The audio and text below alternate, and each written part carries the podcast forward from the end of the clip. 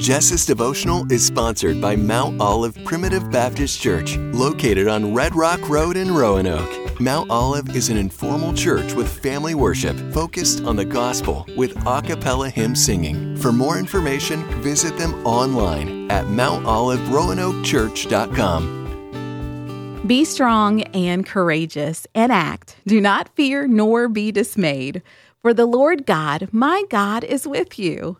He will not fail you nor forsake you until all the work for the service of the house of the Lord is finished. That's First Chronicles 28 20. You will undoubtedly have various seasons in your life seasons of longing and contentment, seasons of discouragement and joy, seasons of more and less being a grown up means stretching into new ways of living, and this usually doesn't happen until the season hits. Be brave. God will not move you into something without giving you the grace you need to make it through.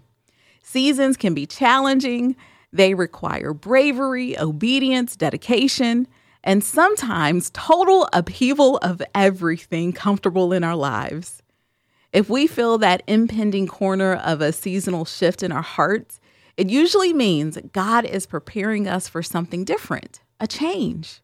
And in those seasons of life, the one who won't change, won't back down, and won't leave us stranded is our Heavenly Father.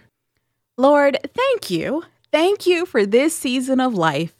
Please give us the courage to know that you are with us now and for whatever season of life you may call us forward into. Amen.